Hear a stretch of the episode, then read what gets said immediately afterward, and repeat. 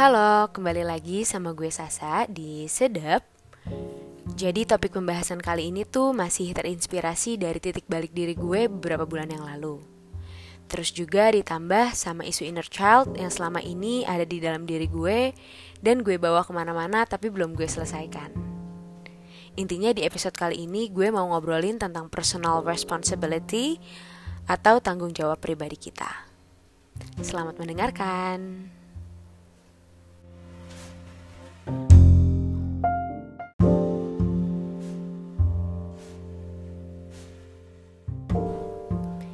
Ya, jadi hari ini kita mau bahas tentang personal responsibility. Dimulai dari ngerti dulu kali ya, tanggung jawab apa sih sebenarnya yang kita pikul gitu. Personal responsibility itu apa sih gitu. Jadi responsibility ini asal muasal katanya berasal dari kata response dan ability.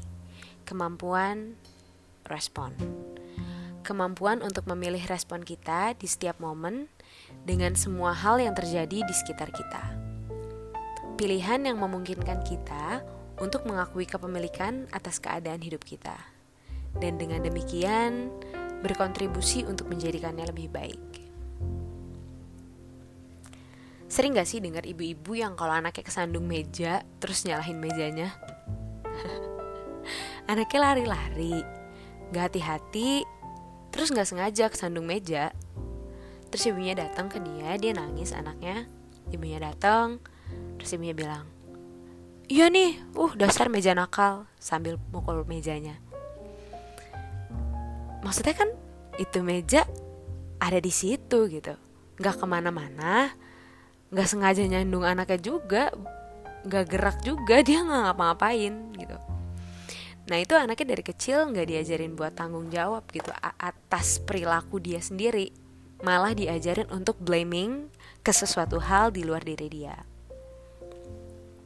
Jika sejak kecil diajarkan bahwa meja yang nggak mungkin punya salah apa-apa aja patut disalahin, gimana anak bisa bertanggung jawab atas perilakunya sendiri di suatu hari ketika menghadapi keadaan atau orang yang memang mungkin saja bisa disalahkan atas keadaannya gitu.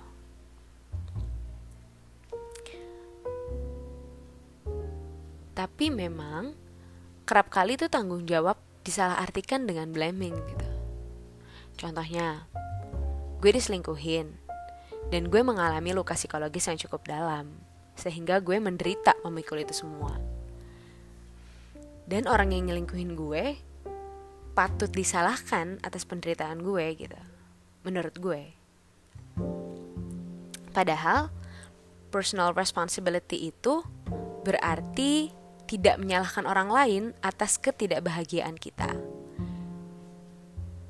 Ini berarti kita mencari tahu cara-cara di mana kita bisa bahagia terlepas dari perilaku negatif orang lain dan terlepas dari keadaan eksternal kalau kita udah bisa take responsibility of ourselves, kita bisa mengakui bahwa kesejahteraan kita lebih bergantung pada sikap kita sendiri daripada keadaan objektif dan eksternal. Apalagi kalau misalkan kayak contoh di atas, tadi yang gue sebutin, kekacauan tuh jarang dilakukan oleh satu orang gitu. Apalagi dalam satu hubungan, if it doesn't work, it's actually both sides right?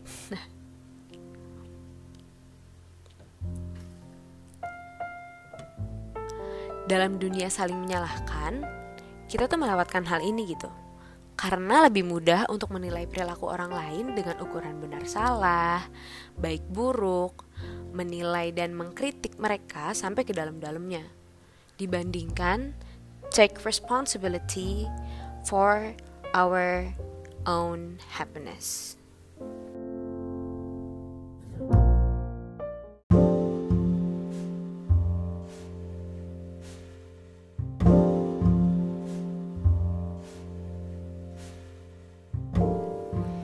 Penting banget buat diingat bahwa kita itu nggak bisa kontrol apa aja hal yang terjadi sama diri kita. Tapi kita selalu bisa kontrol bagaimana cara kita menginterpretasikan hal yang terjadi sama diri kita, serta bagaimana kita meresponnya. memilih untuk gak menginterpretasikan peristiwa yang terjadi sama diri kita, itu tetap suatu interpretasi. Begitupun ketika kita memilih untuk tidak merespon, sesungguhnya itu adalah suatu respon terhadap situasi tersebut gitu. Jadi menerima tanggung jawab atas masalah kita adalah langkah pertama untuk menyelesaikannya. Banyak orang yang ragu untuk bertanggung jawab atas masalah mereka karena mereka percaya kalau bertanggung jawab atas masalah tersebut, dia pun adalah orang yang menyebabkan adanya masalah tersebut. Atau orang itu banyak yang mikir bahwa kalau misalkan gue bertanggung jawab sama hal ini, berarti gue pun adalah orang yang bersalah gitu. Gue orang yang bikin kesalahan ini. Padahal banyak pengalaman di hidup ini yang bukan salah kita, tapi jadi tanggung jawab kita buat menyelesaikannya gitu. That's the part of life. Contohnya, gue waktu kecil kalau buat salah kerap kali dipukulin sama bokap gue gitu. Yang paling gue inget adalah waktu itu gue pernah uh, pergi ngaji kalau nggak salah ya sore-sore. Terus gue abis itu pulangnya gue main sama temen-temen. Gue dapet satu kata yang menurut gue itu asing tapi lucu. Ya udah gue pulang ke rumah. Terus gue ngucapin kata itu di depan bokap dan nyokap gue. Terus tiba-tiba bokap langsung marah naik pitam gitu. Itu gue SD apa TK gue nggak tahu. Masih kecil di bawah di bawah kelas 3 SD pastinya gue seingat gue. Jadi uh, bokap naik pitam marah gue dibawa ke kamar gue dipukulin pakai hanger satu hanger rusak bokap ambil hanger lain gue dipukulin lagi hangernya sampai rusak juga. Baru dia selesai dia nggak ngejelasin gue apa-apa gue di situ dipukulin dan gue kebingungan gue salah apa gitu kan. Ya udah terus uh, nyokap pun di situ nggak berdaya terus kayak gue dipanggil sama nyokap diajak ngobrol kamu tahu nggak apa yang kamu bilang tadi? Artinya apa? Nggak tahu. Gue bingung. Gue situ kebingungan gue kesakitan gue kebingungan gue salah apa gue nggak tahu. Tiba-tiba gue dipukulin nyokap bilang apa yang gue omongin itu artinya adalah kelamin laki-laki. Men gue di bawah kelas 3 SD gue nggak tahu sama sekali tentang hal-hal kayak gitu gitu loh. Dan pas gede kejadian-kejadian itu tuh gue tidak menyelesaikan hal itu gitu loh. Dan itu gue ngerasa jadi inner child yang belum selesai. Jadi tuh gue ngerasa susah banget nih buat develop diri gue gitu gue ngerasa gue dipukulin dan itu bikin gue jadi trauma gitu Nah ini tadi yang gue bilang banyak pengalaman di hidup ini yang bukan salah kita tapi jadi tanggung jawab kita buat menyelesaikannya gitu. Bukan salah gue kan, gue dipukulin, gue nggak tahu apa-apa gitu loh. Tapi tetap harus jadi tanggung jawab hal tanggung jawab gue kan akan hal tersebut gitu. Walaupun bokap melakukan hal-hal buruk tersebut kepada gue, gue bisa aja nyalahin doi. Gue memang nyalahin bokap gue selama 20 22 tahun gue hidup gitu. Tapi mungkin dia nggak bakal pernah datang ke gue dan minta maaf. He will never going to pop up and fix things for me. I had to fix them for myself. 22 tahun gue nungguin bokap gue minta maaf. Atas kejadian tersebut, gue mau bokap gue minta maaf waktu kecil gue dia sudah melakukan kekerasan ke gue 22 tahun hal itu nggak terjadi juga gitu. From that moment, I know I can't wait any longer. I have to take action and be responsible for my own development gitu. Kadang tuh buat lebih mudahnya aja sih, buat lebih mudah nerimanya tuh gue kadang mikir gini sih. Kita yang punya ilmunya, kita yang belajar. Kita belajar bahwa hal-hal ini memang sudah ya mungkin aja bokap gue gak akan minta maaf. Ya gue yang harus ambil aksi gitu. Gitu loh. Jadi gue mikir gue yang punya ilmunya gue yang belajar dan gue mikir karena seharusnya semakin orang berilmu semakin bikin kita semakin rendah hati kan bukan semakin meninggikan ego gitu loh. So from that moment gue memutuskan buat nggak nyalahin bokap gue lagi dan ya udah.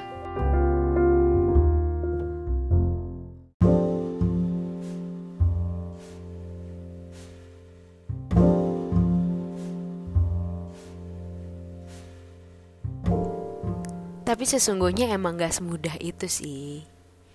Ya dibayangkan aja Proses gue Gue baru bisa nerima Baru bisa take responsibility itu umur gue 22 tahun gitu. Emang gak semudah itu. Sesungguhnya gue pun ikut pelatihan inner child Gue ikut trauma healing Gue pun pergi ke psikolog buat mendapatkan bantuan gitu loh. Gue pergi ke psikolog karena gue mikir kayaknya gue butuh bantuan profesional deh. Gue nggak bisa nih ngelakuin ini sendirian gitu tetapi ya balik lagi sebenarnya ke diri kita gitu ikut segala macam pelatihan sehebat apa pun pembicaranya sehebat apa pun terapis atau psikolognya kalau kita nggak firm sama diri kita sendiri kalau kita tidak memberdayakan kemampuan mandiri kita untuk take care of ourselves, it will never works gitu loh. Dan datang ke profesional ketika kita belum siap untuk bertanggung jawab atas hidup kita, datang ke profesional ketika kita belum siap untuk bertanggung jawab atas kesehatan lahir dan batin kita sendiri, sering kali tuh malah menimbulkan jadinya tuh kita jadi ketergantungan gitu loh. Kita pergi ke psikolog tapi kita belum sadar bahwa sesungguhnya bukan mereka yang dapat mengobati kita membuat kita menjadi lebih waras gitu loh.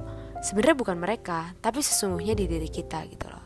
Seringkali ketika kita tidak firm ketika kita tidak percaya akan kemampuan diri kita untuk take care of ourselves itu malah menimbulkan ketergantungan gitu. Ketergantungan terhadap terapis atau orang lain di luar diri kita kita tuh jadi kayak minjem energi dari mereka buat menjalani hari-hari kita gitu loh. Jadi intinya perkuat fondasi kita sendiri dulu gitu loh. Karena jujur gue ngerasain banget yang namanya gue pergi ke psikolog uh, dan gue ketergantungan gitu loh. Gue yang namanya gue uh, bertemu orang yang gue rasa bisa membantu gue dan gue jadi ketergantungan sama orang tersebut gitu loh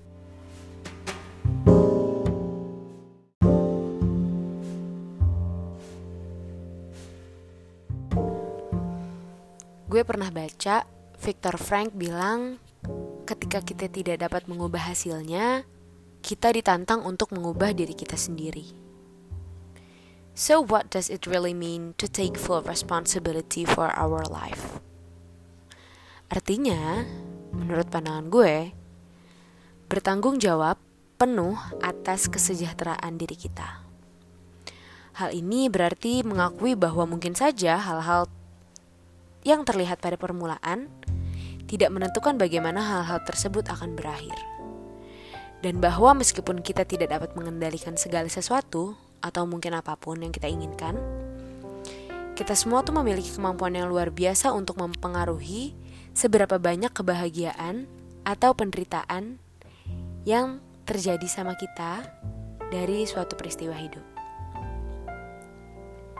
Karena fokus kita ini sebaiknya adalah pada penguatan batin kita gitu loh our inner fortitude. Dan kalau misalnya kita udah bisa hidup sesuai dengan gagasan tersebut, kita tuh bukannya total nggak bisa sama sekali ngerasa sedih, marah, kecewa.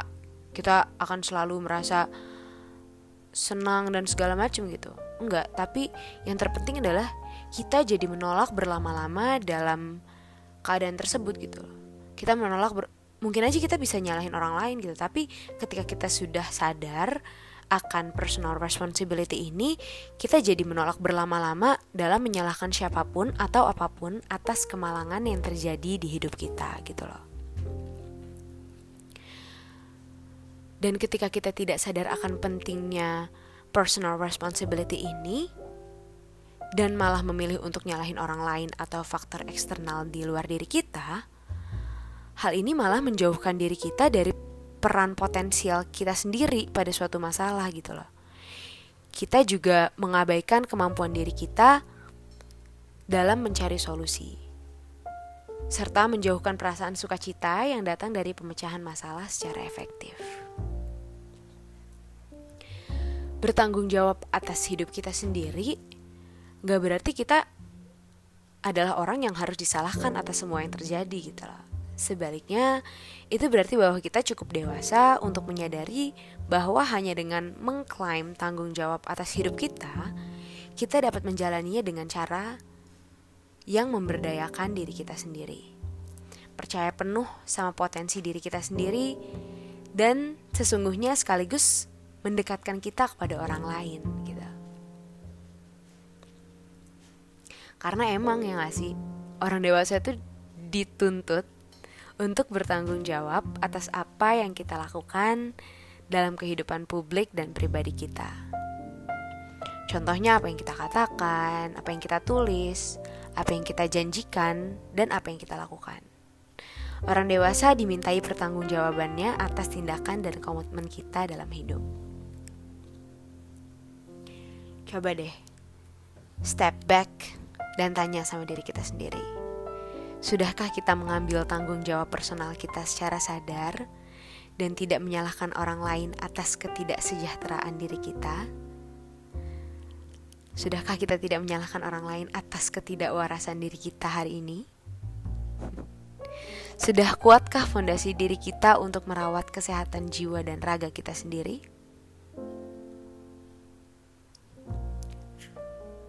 Change your question, change your life banyak banget pertanyaan yang bisa kita ajukan ke diri kita untuk merubah diri kita sendiri. Thank you for listening. Next episode aku mau bikin question dan answer terkait personal development dan terkait topik-topik yang udah aku bahas. Silahkan kirim pertanyaannya ke DM Instagram @khasasa Pertanyaan yang terpilih akan aku jawab di sedep episode selanjutnya. Hope you enjoy the way I deliver this podcast. Semoga bermanfaat. Sampai jumpa di episode selanjutnya. Ciao.